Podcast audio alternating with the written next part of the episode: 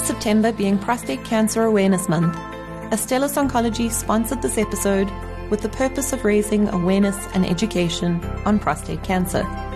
Statements of fact and opinions expressed are those of the contributor and are not the opinion or position of Astellas. Multi-Gene Panels by Monica Araujo. Are there any gene mutations other than those in BRCA1 and 2 that increase your risk of developing breast cancer? Monica Araujo expands on the multi-gene panels. Breast cancer is the most common cancer affecting females globally. It occurs when cells in the breast become abnormal and multiply uncontrollably to form a tumor. Unlike normal cells, cancer cells make new cells that aren't needed by the body and don't die when they should. Cancer cells can also metastasize and grow into other tissues. Studies suggest that approximately 1 in 8 females, about 12%, will develop breast cancer in their lifetime. Breast cancer accounted for 27.1% of new cancer diagnoses in South African women in 2020. The incidence of breast cancer in SA varies by time, location, and ethnic group. Despite the higher incidence of breast cancer in women, breast cancer can also occur in men. The lifetime risk for breast cancer in males is approximately 0.1%. A risk factor is linked to your chance of getting a disease. Several risk factors are known to be associated with the development of breast cancer. These include lifestyle, environmental, and reproductive factors, and your genetics. Besides age, a positive family history is the strongest known factor associated with an increased risk of developing breast cancer. As the number of relatives affected with breast cancer increases, your risk of developing breast cancer also increases. What's your risk?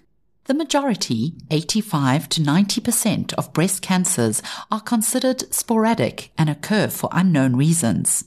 Still, approximately 10 to 15% of breast cancers are inherited, genetic.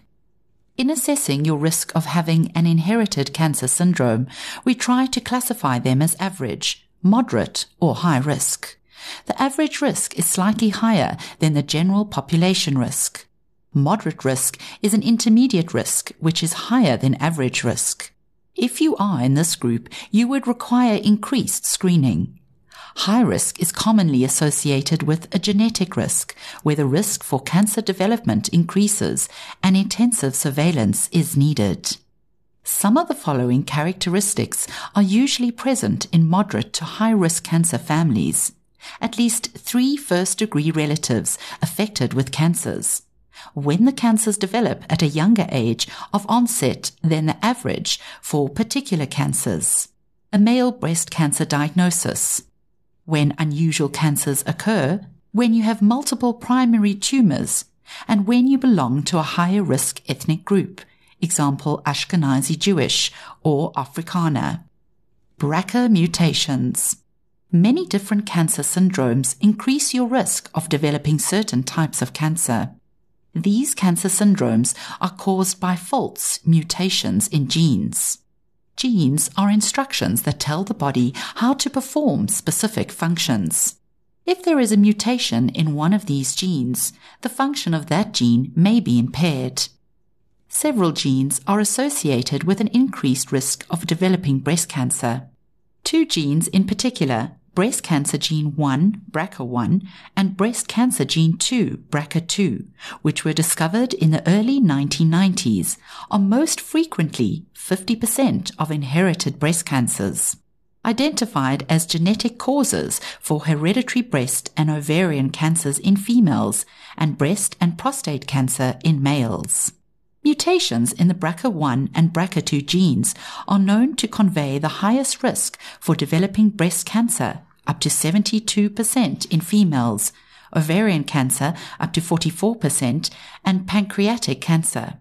Mutations in the BRCA2 gene are associated with a 6 to 8% lifetime risk of male breast cancer and a 60% risk of developing prostate cancer by the age of 80 years. Multi-gene panels. In recent years, genetic testing for hereditary breast cancer has moved beyond testing for mutations in the BRCA1 and BRCA2 genes only.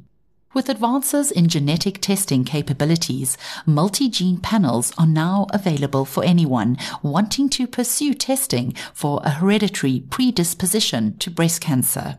These panels typically include a variety of genes that are known to be associated with an increased lifetime risk of developing breast cancer. Depending on the provider, these panels can range from approximately 9 genes to panels of up to 26 genes or more.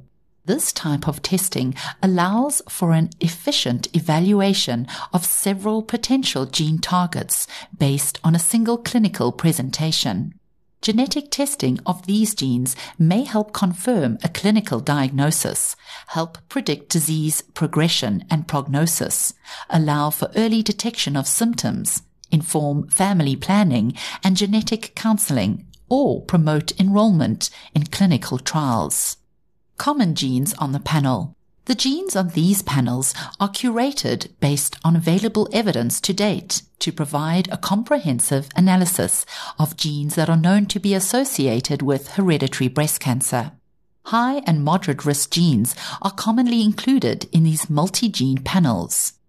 These common genes include ataxia telangiectasia mutated ATM, checkpoint kinase 2, CHEK2, tumor protein P53, TP53, phosphatase and tensin homolog, PTEN, cadherin 1, CDH1, partner and localizer of BRCA2, PALB2, serine threonine kinase 11, STK11.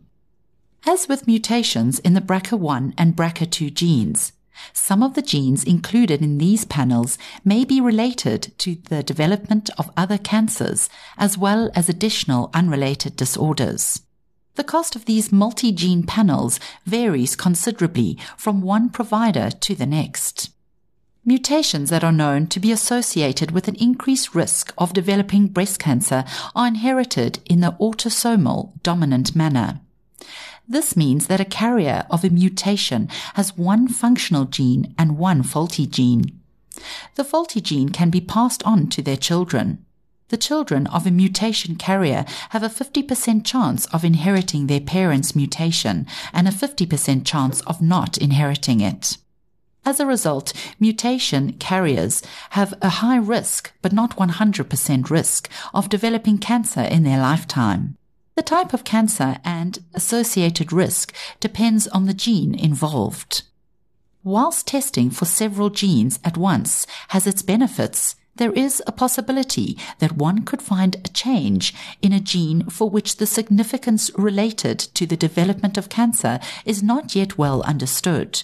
These are called variants of uncertain significance, VUS. Importantly, a VUS, regardless of the gene that it is identified in, is not a clinically actionable finding. Diagnostic versus predictive. Genetic testing for hereditary breast cancer is offered to symptomatic and asymptomatic individuals identified as being at risk. Diagnostic genetic testing is offered if you have a personal breast cancer diagnosis, and predictive testing is offered if you're unaffected but have a positive family history of a hereditary cancer syndrome with an already identified mutation in an affected family member. If you're in this category, you're at 50% risk of inheriting the familial mutation that is associated with an increased susceptibility to cancer. Speak to a genetic counselor. Genetic counselors are healthcare professionals with specialized education in genetics and counseling. Genetic counselors provide risk assessment, education and support to individuals and families affected by or at risk of genetic conditions, including hereditary cancer syndromes. We interpret and communicate genetic testing results in an understandable manner, provide psychosocial counseling, and serve as patient advocates. Earlier referral to a genetic counselor can be beneficial because treatment and management options can be better informed if a hereditary cancer syndrome is diagnosed. The outcome of genetic testing may also have important implications for biological relatives. At risk relatives can then access genetic counseling and testing and, if necessary, put appropriate screening and management practices in place to manage their risk in the future. This episode was brought to you by Astellas Oncology with the purpose of raising awareness and education on prostate cancer. Statements of facts and opinions expressed are those of the contributor and are not the opinion or position of Astellas.